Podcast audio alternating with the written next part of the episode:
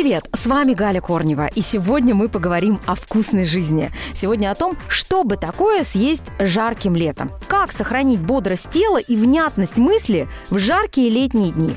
Ну, конечно же, нужно много пить. Причем не сладкую газировку или какие-то пакетированные соки, а пить воду, свежую воду. В газировках слишком много сахара, это лишняя нагрузка на организм, а вода помогает нам привести себя в тонус. Воду пить лучше комнатной температуры с лимоном.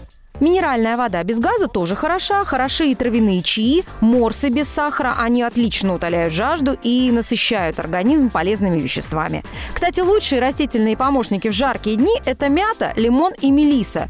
Мята дарит ощущение прохлады, расширяя сосуды. Мелиса избавляет от излишней потливости. Ну а лимон, как и все цитрусовые, освежает и насыщает витаминами. Вкусная жизнь.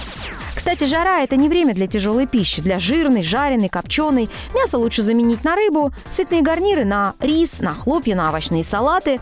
Не злоупотребляйте солью, откажитесь на время от сладости или мучного. На десерт лучше выбирайте фрукты и ягоды. Например, в клюкве и черной смородине столько витамина С, что он буквально встряхивает иммунную систему и хорошо влияет на наш с вами организм. В листовых салатах, в петрушке, в кинзе, в укропе много эфирных масел, которые улучшают работу мозга. Среди овощей самые полезные – это листовые салаты и морковь. Ну а еще в жару лучше отказываться от каких-то бодрящих напитков, типа кофе или разного рода энергетиков. Ну и, кстати, купаться сразу после сытного обеда не стоит.